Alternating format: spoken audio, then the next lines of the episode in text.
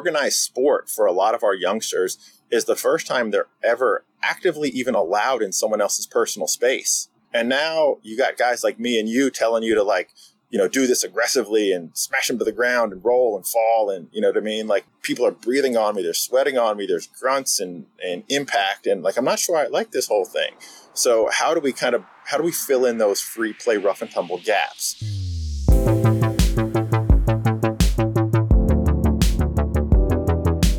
Welcome to the Pacey Performance Podcast, the podcast that dives into the philosophies, ideas, and practices of some of the best practitioners in high performance sport.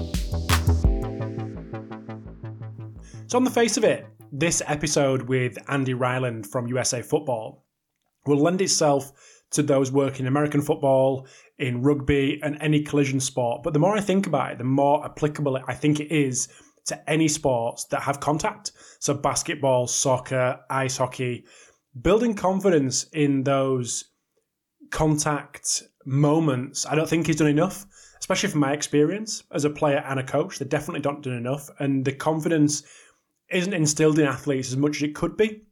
And I think there's some of the information in here from Andy does an amazing job of putting that information into frameworks, into recommendations for sessions, grappling, wrestling, things you can do in a warm up, things you can do in a cool down, things you can do at the start of a session.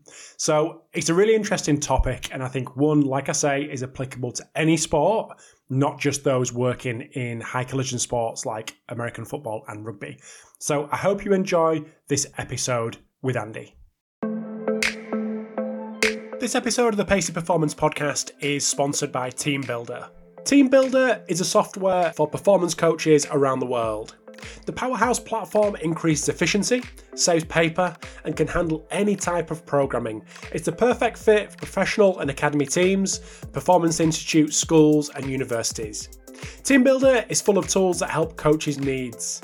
Multiple max tracking methods, 16 plus reports, evaluation testing, and goal setting, just to name a few. Coaches also have access to consultations with TeamBuildr's in house sports scientists to help manage and analyse data.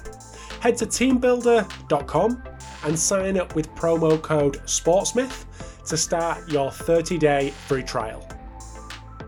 Also sponsoring this podcast is Vald. So I'm really proud to have Vald as a sponsor again, and after a recent visit to Vald HQ in Brisbane for their annual ValdCon event, it's incredible to see how far they've come as a company since I last visited uh, at the start of 2018. So from a very humble office of less than 20 employees back then. It's, amazing to see how far they've come. They now employ a global team of more than 200 that support clients across 100 countries, including many of the world's elite and professional sporting organisations. So, an incredible uh, rise to where they are now. So, this is a huge testament to just the impact they're having across the industry with their innovation, but also continued commitment to support clients. So, if you're a performance practitioner, you probably know all about Vald. But if not, I'd recommend that you check them out at valdperformance.com. So, without further ado, over to the episode with Andy Ryland.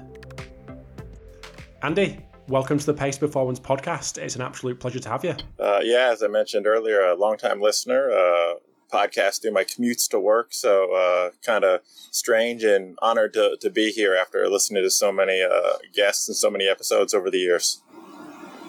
My pleasure. It's great to have you, and thank you, uh, thank you for the support over the years. And I'm glad I've, it, not necessarily me, but I'm glad the guests that we've had on the podcast have, have kept you company in them long drives. But as we were chatting about earlier, I'm glad, I'm glad those drives don't exist as as much as they used to because of working from home and whatnot. But um, Andy, would you mind just giving us a bit of a, an intro to you? Like, what's, what's your background and what you're currently doing? Yeah, uh, currently I'm the senior manager of education and training at USA Football, so American football's uh, national governing body here in the states. Uh, primarily, our work is in the youth space, and youth for us is under 14 uh, before they go into the high school ranks, where we have our structured high school competitions. Uh, but uh, been doing that for about uh, 11 years. Previous to that, I was a uh, American football coach at the collegiate level. Previous to that, I was a U.S. national team member uh, in rugby, captain both 15s and 7s. And then previous to that, I was a uh, college football player uh, doing my studies, trying to become a strength and conditioning coach. So kind of the, the strange world of back and forth between the two sports of football and rugby. And again, started out wanting to be an S&C uh, was convinced along the process uh, by my coaches that maybe I had the technical tactical aptitude and got into sport coaching. And now I'm kind of applying some of that trade as far as coach education, technical tactical, physical development, uh, kind of all things at that national governing body level. And then uh, really enjoy kind of some consulting uh, with the elite side, NFL, college, professional rugby, even uh, just to kind of scratch the itch of HP while the day to day is kind of that uh, larger player pool of uh, youth, high school, and and that uh, maybe more recreational space. Bit of a boring question, but I think it's it's interesting for for me. Where does USA football sit in relation to the NFL and and college? Yeah, so we're an independent uh, group. So um, I guess it would be similar to the way uh, some countries um, have independent professional leagues, uh, you know, outside of the RFU or outside of whatever that that home governing body is. So the NFL is its own entity. NCAA Sports, which is our college governing body, is its own entity.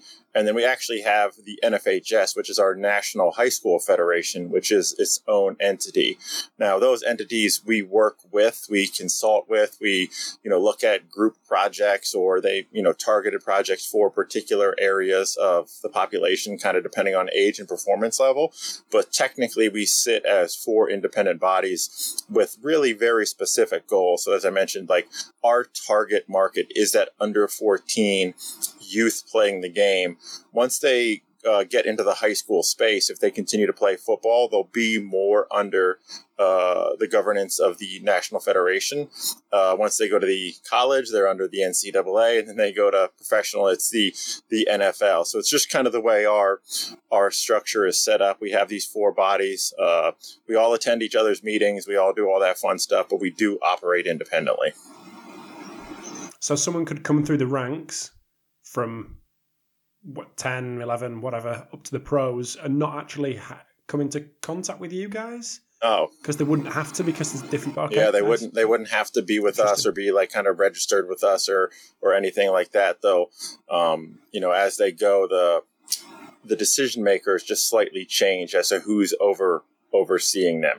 So again, to be a collegiate or to be an NFL coach, uh, this is always interesting. There's um, there's no coaching certification requirements, so those coaches would never have to come through us as the recognized uh, governing body to, to kind of meet their credentialing or meet their their education. Uh, I've at least in my experience with soccer and rugby and overseas, people are always kind of taken aback a little bit like that. But uh, the only qualification to be an NFL or a collegiate coach is to honestly probably have past success and have somebody judge you good enough for the job uh, because of how you did at your last place. There's no formal requirements. So, um, in the high school space, in the youth space, there are coaching certification requirements to like make sure you are uh, capable and certified to oversee youth because we'd be under 18 at that point and considered juvenile. But once we get into that adult pro space, uh, and collegiate with NIL. We'll we'll call it pro now.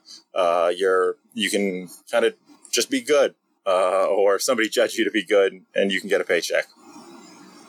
Interesting. So, what's what's your influence? What what influence have you taken from your rugby days into the American football side and the, I suppose the education training stuff that you do now? Yeah, well, I mean, so long story is so my, my father uh, was a long time rugby coach here in the States at the collegiate level. Uh, 10 year, 11 year head coaching career. Uh, went to multiple Final Fours, I guess semi- semifinals for, for most of the world, but we love the Final Four uh, moniker here in the States. Um, never won a national championship. I think went to three national championship games. Uh, but lost every time. So great dinner table talk. Uh, love to poke him about that one. And so I grew up with the game. Uh, I was always around the game. Um, and then at collegiately, I played. And then, like I said, spent some time with the U.S. national team, and it just exposed me to really a, a different style of coaching. Uh, football being such a structured martial sport, really because of the huddle and the stop in between plays, where you have an opportunity for a coach to tell you what to do and call a play and do those things. You have this very regimented structure of coaching uh, and then you get into a free flow sport like rugby, which may be more similar to, to basketball or hockey or, or soccer here. But, uh, you know, you get that uh, kind of player centered decision making uh, process focused coaching. And so that was huge for me because it really opened up some doors to other ways of coaching, other ways of doing things. And then obviously you get into the technical side uh, football's football's rugby's rugby. They're very different games tactically, and therefore not all of the techniques uh, carry over.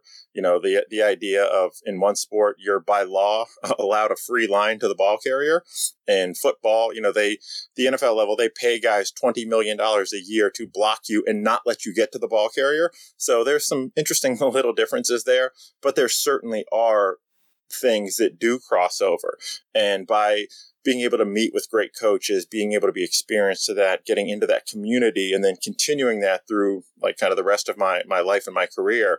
Uh, you get to talk to those guys, you get to pick their brains, and you get to, if you have a good enough lens to filter it through, there's amazing things you you can pick up and you can you can take from it. So whether it's a little bit of a technique thing, uh, obviously been highly influenced by like kind of the grapple based training, which was just an everyday part of our warm up in, in rugby. And all of a sudden the light bulb goes off and you're like, why don't any football people do this? Like they lift weights and they work on their skills, but there's none of this kind of special strength, you know, SPE, uh, style of training that's involved. It's really polarized and, and maybe that can be a thing. In 2015, I guess it was the Seattle Seahawks put out a, a YouTube video. You can still find it floating around, but on there, um, how rugby inspired their tackling technique. And when that video came out, uh, I've said this over and over again, through no kind of special skill, just through luck of my experience, people were like, if only there was an American football coach that also played a high level of rugby and could help us like translate some of this stuff or could talk back and forth about some of the differences, or maybe even introduce me to a high level professional rugby coach who I, whose brain I could pick. And suddenly there I was, and I became really useful in the football community because I had these connections and these people and could uh, talk some of that technique and help translate. And so that really kind of started. Uh, I guess my my spot as maybe a, a skills consultant and kind of a technical analyst in that space because I, you know, like I said, I just had been lucky enough to have that experience of like I had played that sport at, at the highest level. I had my caps and I was currently coaching uh, American football. So we just kind of built from there and continued to, to go forward and uh, met some great people since and, and then have been able to kind of create some packages and programs that I, I guess people like and help help them out. So we, we keep doing it. So on the on the tackle side of things, because I think this is this is something that I, I from me who's got more of a head in rugby than than American football, but that, that's that's by the by.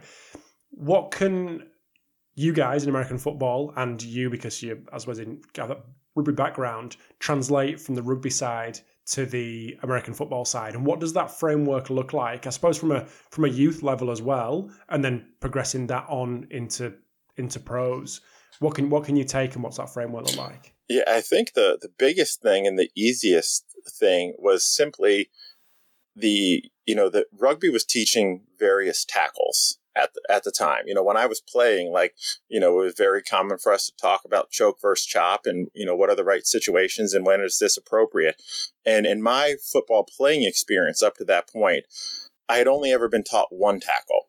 And some of those tackles differed coaching staff to coaching staff or team to team on what they wanted, but there was a tackle type.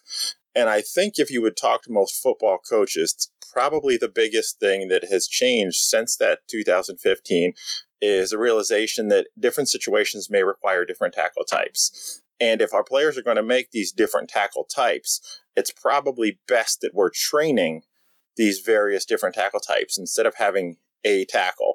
Uh, obviously, I know with the tackle laws and uh, community rugby coming down, it's, it's, a little bit different. But obviously, at the upper levels, we're still looking at, you know, when is choke, when is chop, you know, or I guess you call it whatever you want, different terminology. But when are those the right things? What are the different kind of finishes that you may have? Uh, what does a second man in do? And so some of those things became really interesting conversation points uh, around um, the tackle in American football. And then the big thing uh, from the health and safety standpoint, or which was really kind of a, a, revolution for a lot of people of my age, was head placement. Where if you look at American football, there was a time where the head was always placed in the side of the tackle. It would look very much similar to what we would now call a quote rugby tackle. I believe, um, kind of as helmet technology improved going through the years, where you put your helmet became actively taught different. I was taught in my football career by very well meaning, high quality coaches by, uh, you know, to tackle with my face. And the idea was if you tackle with your nose, your head will be up and you'll protect your neck. And conveniently, you have this giant plastic shell on your head so like you're not gonna, you know, like get a bloody nose and bust your eye and your lip and that kind of thing. So I was I was actively taught tackle with your nose. Uh, and for the sole purpose of neck safety. And to 17, 18, 19 year old Andy Ryland, that made a lot of sense. It wasn't until afterwards that, you know, some things came out in the news and the media that people started saying, hey, maybe we're we're missing something here and trying to actively reduce head and helmet impacts became a big deal. And so getting your head to the side and more shoulder striking became a hot priority. Now, the other side of it was if we're looking at an angle or a side on tackle uh, during that same kind of time period, we'll say, of, of helmet increase, putting your head in front of the ball carrier was the the technique of choice in American football. I have this giant plastic shell on. I'm not quite as worried about, uh, you know, getting kneed or, or something like that because this thing is going to protect me. So the head was always placed in front of the ball carrier. Again, when the same kind of revolution and, and information outpouring happened, people started to say, like, maybe that's not the best idea. And maybe putting your head behind the carrier, the way the guys without helmets do, uh, should be our preferred method. So those were kind of the big revolutions and kind of the big things uh, that got taken um, from kind of rugby and have really grown, we'll say, over that last kind of kind of 10 years. And then to your point on the youth, as these techniques at the upper levels change, as information change, there becomes an instant filter down effect. And so the the first thing you would hear from the elite level coaches is trying to change some of these embedded techniques in my players is really difficult you know, they've been doing it for 20 or 25 years this way. What we really have to do is get the next generation of players brought up in a system in which head behind the ball carrier, shoulder strike, head to the side is the only way they've ever known. And that becomes really a part of who they are within the sport. And that technique becomes highly stabilized. And, uh, you know, as a player moves from team to team and coach to coach, they're all speaking the same language and they're not going from strike with your face to tackle with your shoulder to back to strike with your face or put your head in front that there's really this unified language starting from their very entry level experience uh, that they're practicing those techniques which are going to again prioritize the shoulder de-emphasize uh, the helmet and truly talk openly about uh, putting the head and helmet in a safe place. There there was a time where when this first came out, like I said, back in that 2015 era, it would be very common for coaches to say, we don't even talk about the head. You know, we talk about the shoulder, we talk about where we want to put the shoulder, we talk about making good shoulder contact, but we don't want to talk about the head. And maybe it was fear of some of the, the things that were in the news about injuries and, and those kind of things. And I always felt that was a, a massive oversight. Like if you're not actively telling players where to safely put their head, we're, we're kind of missing a trick there. And so that became some of the things that, that got filtered down that we need to actively teach and reinforce and drive this behavior change through our technical models and our technical teachings. So, what impact, no pun intended, what impact are we are we seeing since that time on head and neck injuries, concussions? Is that is that is that starting to filter through to a point where data has been collected on these kind of things and yeah the, what impact are you seeing so anecdotally? the problem is obviously that the technical change isn't the only measure that's gone into place so you know you're also talking about uh, the limiting of live contact in training sessions you know uh, similar to what uh, World Rugby did with the the contact minutes and contact intensities, but you know you're limited in the number of contacts or the amount of live contacts you're allowed in training, um, the limiting of what equipment is allowed to be worn, or how many like full padded live sessions per day you can have. Uh, during preseason camp, you know they limited the amount of two a days uh, and that were allowed to be had. So now you're going to one practice a day, so you're limiting total exposure rates. I'm sure kind of it made big news, but you know the NFL uh, did their studies the last couple of years with the Guardian caps, which was the extra uh, padding that went over top of the helmet shell for high collision players. So we've seen uh, decreases like in numbers of uh, concussions that have occurred during training. The problem is when you have this multivariate problem where I can point to like, here's four big changes. We changed technique.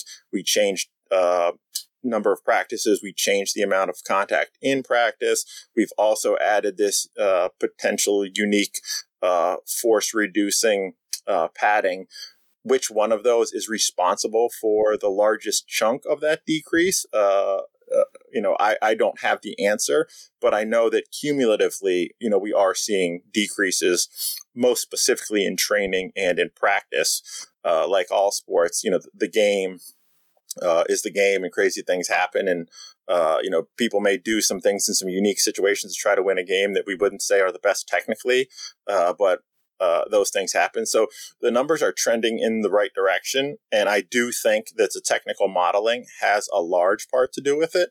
Uh, the coach's reinforcement of that has a large part, but statistically, we're, we just can't kind of say, ha, we've, you know, we've decreased it by X because of Y.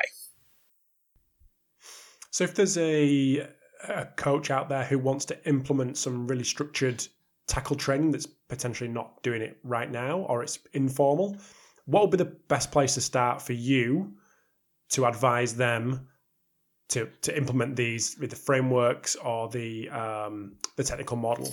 Yeah, so like at at USA Football, as part of our coach certification, uh, uh, the tackle and the block is included in that. Now, I, I'll be the first to tell you, our level one coaching certification is truly a health and safety certification uh, it's not you know nuts and bolts kind of how to coach the sport or or technical tactical models.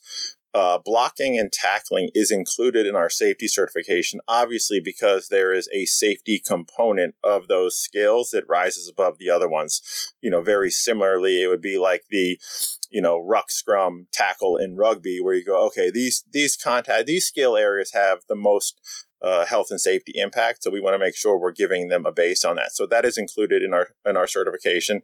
But we've also kind of have this belief at USA Football that you shouldn't have to pay money or take a certification to keep your kids safe. So we have free resources on our entry levels within the tackle model. Our we call it our shoulder tackle system, but it's like a 22 drill uh, program that outlines the basics of what the techniques are, what are some of the fundamentals and foundational movements, and then you know what would be uh, the three most common tackle types and give some kind of some drill series for each of the three tackle types and for us that's going to be uh, the classic kind of upper body tackle uh, which again we could use rugby terminology and, and talk about like a, a choke choked style tackle. Uh, you know, that's going to be our form tackle. We have a thigh and drive tackle, which is going to be our lower body tackle with kind of, you know, run your feet leg drive finish and then the thigh and roll tackle where you know we snatch the legs. We're not in position to leg drive so we're going to uh, roll out of it take the base away and drop the player. So it's really that introductory level about leverage head placement body position and then where the three most common errors you'll see. We do have advanced materials um, that are paid services. Those were actually created in conjunction with Richie Gray uh, so Scotsman, uh, rugby guy, well known for his work in rugby, I believe actually wrote the uh, tackle ready curriculum for uh, World Rugby as well. So it's kind of interesting now that our tackle curriculums for both USA Football and World Rugby uh, were written kind of by the same the same two people, if you will, and and going back and forth to kind of standardize some of the the true best practices.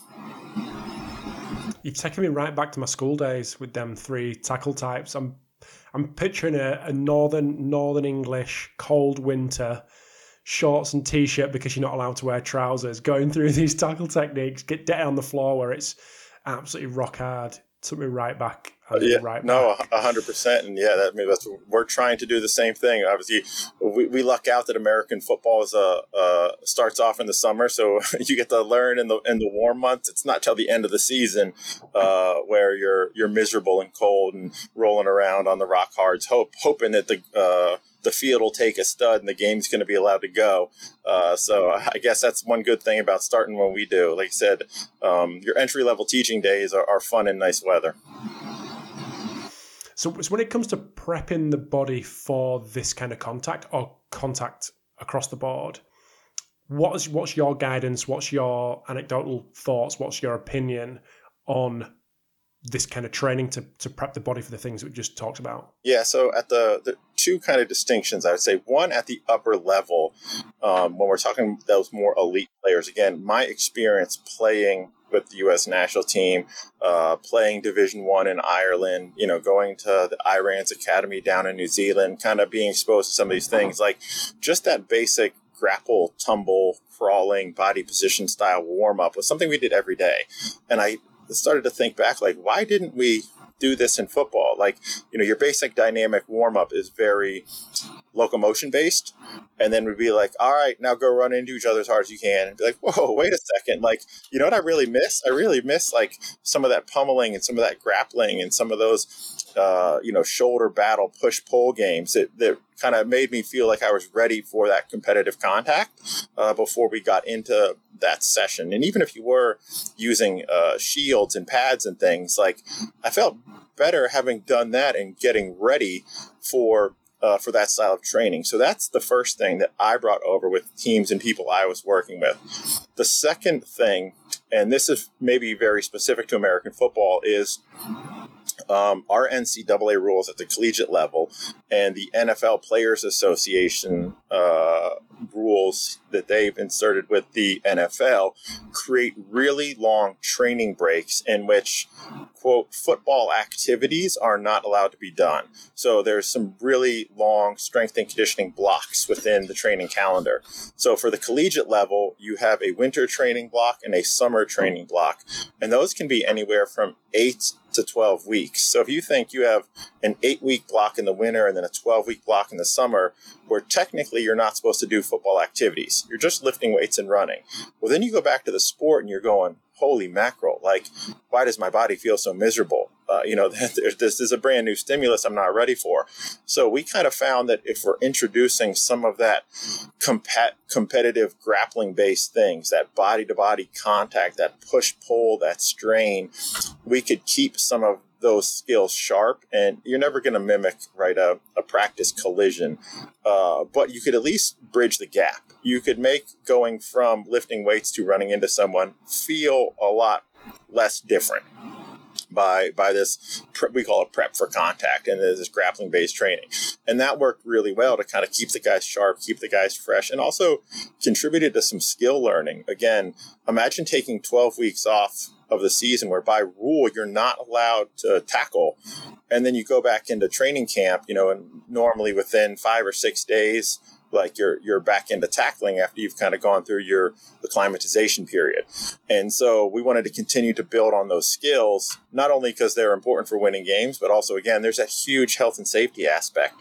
Technical accuracy has a massive safety component within the tackle space. If I'm out of time, you know, those milliseconds, if I'm not judging space and speed correctly, if I don't nail my body positions, if I'm a little bit slow, if I'm upright, if my head and shoulder isn't quite where I want it, we, we know the risks that you're putting yourself under. So we try to bridge that gap.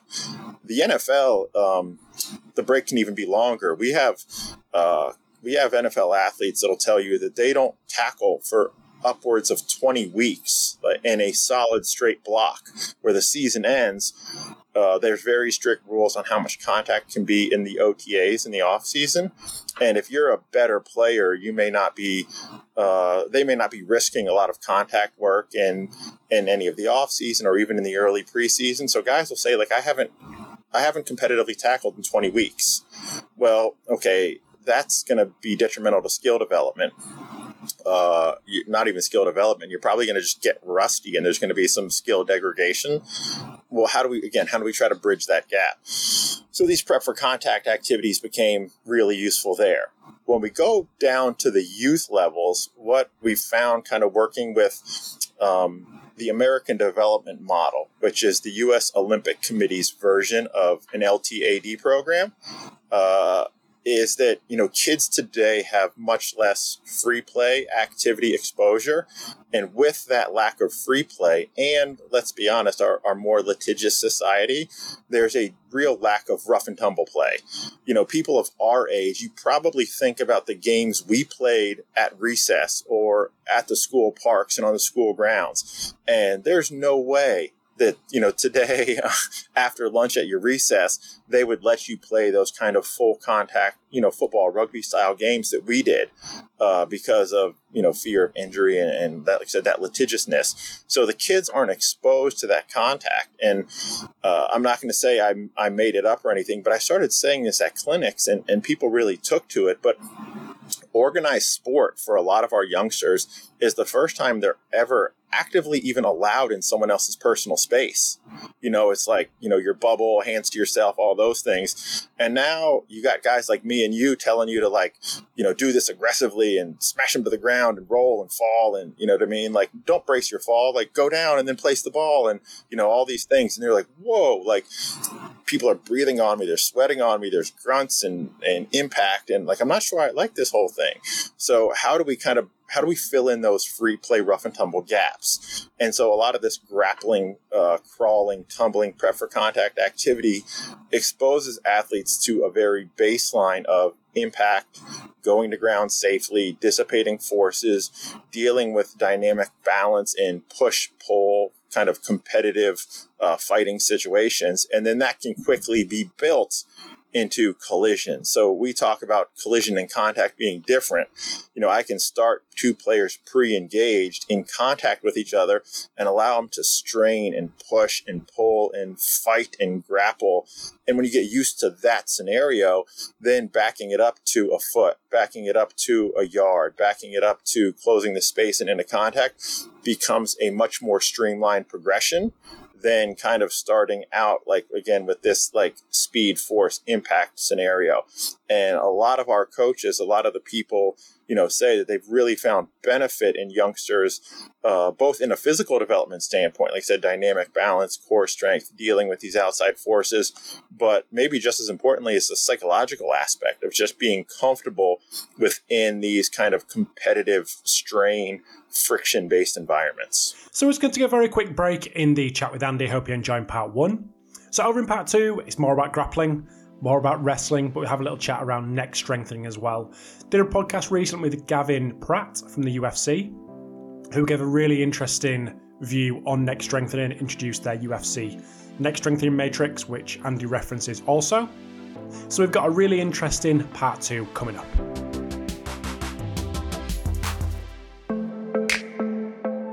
This episode of the Pacey Performance Podcast is sponsored by PLAE. PLAE is the leader in high performance athletic floor and strength equipment globally. So, with offices in the US, Australia, and the UK, PLAE provides an end to end experience by collaborating with organisations through their own proprietary formula to create a world class environment for coaches and athletes alike. PLAE's Achieve 18mm rubber and attack turf has been the cornerstone of training facilities for over a decade. With the addition of the new Icon X rack range, PLAE are once again set to elevate the industry. If you're interested in knowing more about PLAE, check out their website plae.us, that's P L A E dot US. And now back to the episode with Andy. I don't know if you've thought about this before. I'm sure you. I'm sure you have. But as a as a footballer, not a rugby player or an uh, American football player, I would have benefited massively from some of the stuff that you're talking about.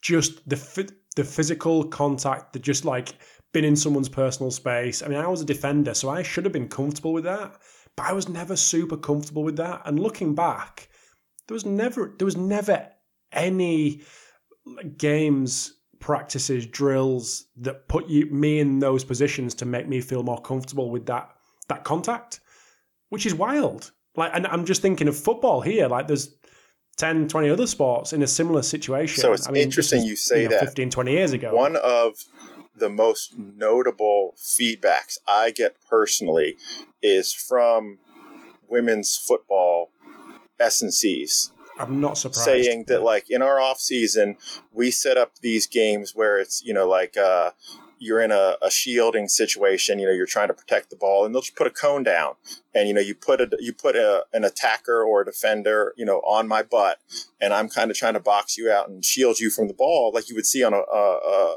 a soccer field for me, but a football field for you, and I'm going to hold you, and you're going to try to get to the cone, and you're working kind of around the circle and trying to get that, or we're going to put the two of you hip to hip, shoulder to shoulder on a line, and you're going to try to push them over the line laterally, you know, back and forth. You know, that very classic hip battle that you see in in a, a, a football match, and they do these activities with the young girls so they learn how to push how to hold space how to kind of create space shield the ball.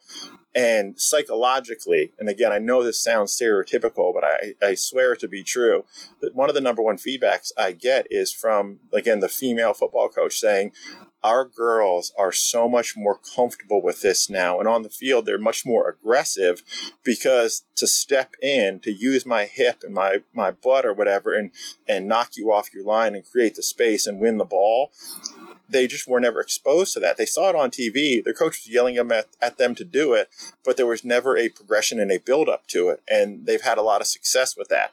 So whether that's, you know, ice hockey, obviously huge here in the States and, and, uh, you know, dry land training for ice hockey, whether it's basketball players, you know, working in rebounds and, and position down low, or whether it's soccer players, the principles remain the same obviously as the terminology i use is what weapons you're allowed to use because that sounds cool to my football and rugby coaches but you know whether i'm allowed to use my hands and arms and grab you or whether i have to use my hip and my shoulder and, and kind of uh, politely, sneakily bump you so I don't get a penalty. We're using different body parts, but the idea of creating space, holding posture, holding my ground are really the same.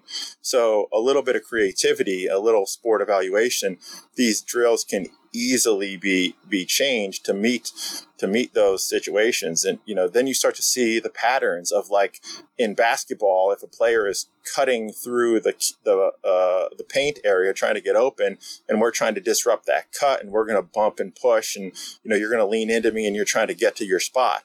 Well that looks an awful like a lot awful lot like a player making a run through the box or a set piece in in soccer. And so you start to see these big these big carryovers. You know, I'm shielding the ball in in football and all of a sudden it looks very much like a puck battle in the corner of an ice hockey rink. Obviously, sans the fact that I'm on ice skates, but in my dry land training, that works great. Or like here in the States, checking is not doesn't start until 14 years of age in ice hockey but that means our 12 year olds are doing these push pull battles off the ice in preparation for when the skill comes into the game. So that again they're not going from zero to a hundred.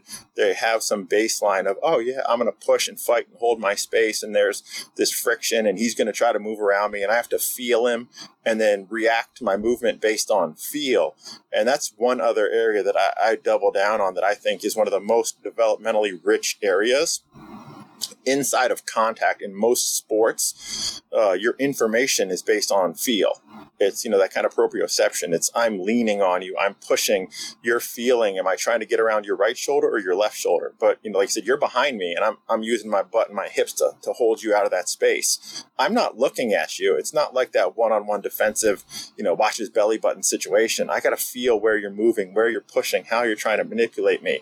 Well, how do you develop a good database of reacting to that, to that feel? Well, it has to be exposure. I have to be in that situation enough that I know what you're trying to do to me and where I need to put my leg to brace or how I need to move to stay in front of you. So developing that aspect of feel within contact situations, I think is the same for all sports. You know, I'd say obviously, depending on what sport you play, it's going to happen more or less often you know, if I'm a tight five rugby forward, I'm probably going to live in it. If I'm a soccer player, it happens, you know, X amount of times per game. But normally it's key times, right? Like if I don't win that that free ball, or if I get bumped off my line, you you now can make a successful header. Or, you know, so it's like I need to be able to knock you off that line and do it effectively. So timing, uh, the amount it happens differs. The the tools I can use differ, but it's there in every sport. And so, especially going back to that ADM LTAD model, I think it needs to be included in players' basic developmental sequencing, and then we'll just turn the volume up or down as far as uh, uh, what they need based on the sport they ultimately choose. I'm just thinking of like handoffs in American football and, and, and rugby come come to mind. I, would I'd grown up a little bit before I understood and probably executed a solid, and this is in football, so not in the face, but in the chest or shoulder, like a successful handoff. And I was like, geez, where did that come from? Like at 16, 17, it just wouldn't have been in my repertoire. But then you're like, oh, wow, if I'd have been able to do that and just been comfortable to use your upper body in football, and that that just I suppose I'm just reinforcing what you've just said in all this all this what you're saying is is transferable to so many different sports. And and kids like so I'm sorry. I said I have a great friend who's a, a football S and C here in the states, and like during their speed work, and not just doing like side to side races, we'll have players do side to side races where they're doing the hand fighting, you know, trying to get in front. You know, you do that little hook, you do the little hand, you know, get grab. So he's got to have guys doing max speed sprints, like under what would be considered our, you know, like operational uh, uh, environment where they're hand fighting while they're doing their 20 meter sprint. And I was like, oh my gosh, that's brilliant. Like, because guess what? We, we, yeah, max speed training has its benefits. We all love it. But also, like, can I run and fight with you you know, like you said, I'm just trying to get that shoulder just in front to win the ball. And I'm doing that little that little hook with my hand. I'm pulling your arm back. I'm grabbing your shoulder. Uh, that little handoff to create space. Like those are the little things that as a elite athlete, like those win games, those win space, that wins you the ball. But nobody really talks about it. It just kind of happens well, why don't we create an environment where that can happen and it's like afforded and it's encouraged? And so now, shoot, like you said, how many times on a breakout were you in that run and you weren't just running, you were like running and hand fighting the whole time? Let's train it. Let's make it part of who you are. It's it's such good stuff. I was always um, uh, the the the tag for me was you've been too nice you're always too nice. But I probably, and I probably was, to be fair, but I hadn't been exposed and put in these situations to develop that confidence to be a little bit nastier and a bit a bit more comfortable in using your arms, using your hips, using your ass to get in and you know manipulating the the space and and and like you say, just getting that little inch of, of space can can be the difference between scoring a try, or not scoring a try, scoring a goal, or not scoring a goal. So yeah, super super comfort equals confidence, and you know the the age old thing is the the question we want our players to be able to answer is Have I been there before? And so like we don't want game day to be the time you've been like Whoa, I've what is what is this? And so if we can make a situation where they've been there before, those moments become highly uh, processable and way more easier to manage. And then the same thing, uh, whether it's American football or or soccer football, you know, coaches are always yelling, "Be more aggressive, get in there." And it's like, well, that's I hate to break it to you, that's not a magic coaching cue. Nobody, no, no player ever heard a coach yell, "Be more aggressive" from the sideline, and suddenly turned into just like a pit bull and a wolf out there. It's like, well, how do I stress inoculate you? How do I build this up? And so I start with these pre-engaged games. We we build to little bumps and things. We build it into uh, a one-on-one, a two-on-two. You know, just the same way we would do with all of our skill training. We build it up in this stress inoculation phase, and now you're now you're happy, you're comfortable, and now you find yourself being more aggressive precisely because almost that psychological block has has been removed you know what's coming you're comfortable in the environment you you know the hit the bump is there and you know you can manage it and you know if you lose the bump you have tools to be able to fight back in. Fantastic. Guess what? That player is going to appear much more aggressive and I think it's because they have tools and they have uh, like a psychological comfort with with what's going on. So when it comes to the, the wrestling and grappling more, um, American football and, and rugby orientated, although I would have benefited from that as a football player, soccer player. What does them? What do them sessions look like? Can you give us some examples of how people may start implementing some of that stuff or taking it on another level based on what you've seen and yeah. your experience? So we we bucket our training kind of into four categories and they're not revolutionary and really what they do is just help coaches program so we'll start off with basics you know how to fall for the really low level kid really entry level kids but it's going to be uh, crawling tumbling carries and then grapples. And we say grapples because obviously, uh, like I said, wrestling is huge here in the states, but in other other countries, it, it may be judo, it may be Brazilian jiu jitsu. Choose your grappling art. I, I don't care, but those ideas of those battles. So first, you know, we're gonna we're gonna crawl and we're gonna tumble. Again, give athletes the tools to go to ground successfully, so they're confident in that. And that again, sometimes you you may go for the 50-50 ball because if you lose the collision, you know how to fall and roll, and, and you're totally comfortable there. Football and rugby, uh, the play doesn't end until people are on the ground, so you you better get used to that at some point. Um, I like carries a lot just for for posture, for strength. It's great entry level kind of strength training programs. So you know, kind of love just various carries, and the kids enjoy them. So it's a great way to to uh, implement some kind of body to body contact, some squeezing, some carrying, some straining, and some bracing, and then we get into grapples.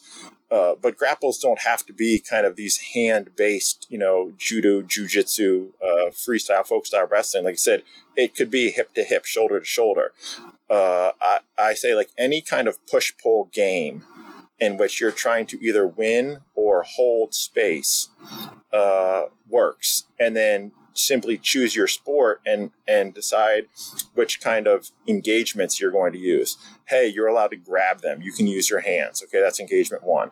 Hey, soccer players or basketball players, you're only allowed to use your, you know, hips, shoulders, and you know that little bit of kind of arm fighting hooks and and and uh, handoffs. Perfect. We have some constraints. We can set the drills, but we're going to win space or we're going to hold space. And if you use kind of those big kind of models, you, you can really create about anything. Um, I like to, to do, like I said, a session, and it may be just like a, a 10 minute block of the training session. So, hey, we're going to do our dynamic warm up, and then we're going to do a 10 minute um, crawl and carry block. Uh, uh, of you know we're going to go I don't know 10 meters down 10 meters back with various crawls and various carries. You know we may start something like uh, two sets of eight. And you're just going to go down and back with your partner. Perfect. Now we're super warmed up. Our nervous system is excited. We're feeling good. Now we're going to go jump throw and lift some weights. Awesome. You, you did it for the day. Um, uh, uh, the general progression for me is going to be crawls and carries um, into player to player grapple. So you kind of earn the right to do the fun stuff. Show me you can be strong and hold your posture. Show me if you fall down, you're going to be okay and you can tumble. All right, now you guys can or gals can go have at it and push and pull and fight and battle a little bit. So, like I said, crawls, carries into partner pushes.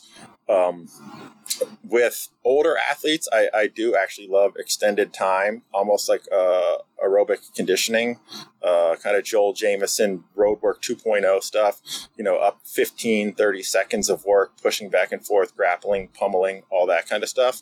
The younger athletes who don't know how to control their intensity uh, very well, it, it tends to become more aggressive and really kind of going at it. So maybe it fits better kind of in like that anaerobic kind of explosive work where it's, you know, I don't know, six to 10 seconds of, you know, trying to win the line or trying to get to the cone in those kind of box out shielding style drills. And then within, within that model, you can just program your time domains. Um, I like, uh, on the minute every minute for group sessions, just because it makes it really easy to, to coach, right? So it's like uh, we're gonna have you know a 10, 10 second battle and then a, a fifty second rest, and it's like group one goes uh, every on the on the zero group two goes on the 32nd and you can just flip back and forth and, and, you can easily have you know 40 50 athletes doing this on a field really quickly. And again like i said i use that on the minute block just because it makes it easy. And then it's like all right you know aerobic day 70% intensity 30 seconds on 30 seconds off and that way you have some structure to it and it just boom boom boom. Your 10 minute block is done everyone's got some work in. Go on to the rest of your session. Uh, and then for our contact collision sports, uh, rugby and football specifically, I love it as what I would call a specialized warm up. So, again, after our generic kind of dynamic movement based warm up, we're going to do uh, three to four kind of grapple, crawl, carry activities, kind of get the body primed. And then we'll go into our our technical collision work, whether that's block, tackle, ruck, so so be it. So you can kind of microdose it there. Uh, also, uh, great for like finishers, you know, challenge kind of a thing. Hey, we finished our conditioning. Now we're going to have a little fun. We're going to do a little competition. So you could throw it at the end of a workout like that. Hey, great lift, guys. Now we're going to have a little fun. We're going to do this little, uh, you know, I don't know, bear crawl grapple game or whatever it might be. So it could be beginning as part of the warm up. It could be the end as kind of a, a finisher, challenge, competition, fun kind of thing. Uh, there are lots of ways to do it. And then uh, with your advanced athletes, we do it a lot at, for conditioning, uh, especially position specific. You know, a, a tight five forward or a lineman uh, in American football, uh, those guys run a lot less than some of the other guys. So it's like, hey, you know what we're going to do one day a week? Like we're going to have a strong man grapple based, fighting based conditioning. And so we're going to get some of that non running physical work that is really kind of how you make your living. Uh, you know, like you you make your living battling other giant humans. So you know how we're going to prepare you. We're going to spend some time each week battling other giant humans. And uh, like I said, anyone who's done it, you know, you know that grappling can be absolutely exhausting. It's almost a different kind of, of muscular fitness. And so, in addition to all of the running we're going to need for our sports, don't get me wrong, like you, you got to cover your, your mileage, but uh, you may want to program some of that in so that um, uh, they're ready for that, and they're like I said in the whether it's the 70th minute or whether it's the fourth quarter, they're up for the physical the physical battle that, that's going to come. So it, it just takes so many different ways. Like I said, it could be part of a youth development program. It could be warm up. It could be a finisher. It could be a dedicated session, or it could just be a 10 minute block, you know, before you go hit your bench presses. Um, it, as long as you kind of go by the general things, earn the right, uh, uh, crawls and carries before battles, and then, like I said, uh, keeping an eye on intensity for aerobic versus anaerobic and how much uh, volume you want. Uh, a good strength and conditioning coach with any sort of kind of background and understanding of those principles will easily be able to put together a really great session. Perfect. Well, we're coming up to the the hour that I promised you I'd uh, I'd keep you for, but the, we can, we can't discuss this without neck training without throwing in neck training as well. So, where does this fit in? How does it fit in with the tackle stuff? Youth athletes, um, older athletes, and what what are your thoughts on when they should be introduced? How we had Gavin Pratt from the USC UFC who did a, an amazing job of taking us through this the UFC neck matrix. Um, but I'd love to get your thoughts as well. Yeah, so I, I think the research at this point is pretty clear on increases in neck strength and decreases in uh, uh, some of the outcomes of some of those like concussion related injuries. So I think we all all feel good about that. Um, I think it should be included in in everyone's training. Again, depending on the sport, maybe how much as far as a volume standpoint. Rugby football athletes are gonna are gonna do it all the time. You know, for a soccer player, it's probably gonna be be much less, but ultimately at some point, like if you're gonna head the ball a lot, you want to make sure you you have that. I'm a big believer in obviously like the easy strength, you know, but our, our basic eccentric, concentric traditional exercises, both uh, flexion, extension, and then the lateral flexion exercises are, are, are great. Um, you know, I think that that's kind of the low hanging fruit because it's it's really simple. I'm also a huge believer in, in, the isometrics as well. So, you know, something as simple as a band and anywhere you can hook a band gives you the ability to do your isometrics um, uh, within your programming. Again, extension, flexion, lateral flexion. Uh, I do like with the, the bands, I think it's easier to work on the uh, rotational isometrics. And then I'm a huge fan of uh, William Whalen uh, guy out there in the UK, um, his quasi isometric series. So he may have a band that's pulling laterally, and then you're going to do flexion extension front to back nods. Or you have a band pulling uh, from the back to front. So you're kind of in this um, extension isometric, and then you're going to do your your lateral flexion. So you're you're working through these ranges of motions while uh, the band is pulling you in the opposite direction. I love that quasi isometric series. That's one of my absolute um, absolute favorites because I, I, you know I like the idea of bracing one direction while having dynamic movements because that's really what happens in sports. So I think if you look at kind of those three buckets, your uh, traditional exercises, your isometrics, and then your your quasi isometrics, you have a great pool of exercises uh, to be able to, to, program it. I mean, even to this day, I know it doesn't look like it since uh, I don't uh, ruck and tackle anymore, and I don't wear a helmet. Which, by the way, just wearing a helmet tends to build pretty good neck strength because you have this giant thing on your head at all times. Uh, but I still train my neck even to this day. One day a week, I do uh, flexion extension, and then one day a week, I do uh, lateral flexion to both sides, and then one day a week, I do um, the William Whalen quasi isometric series.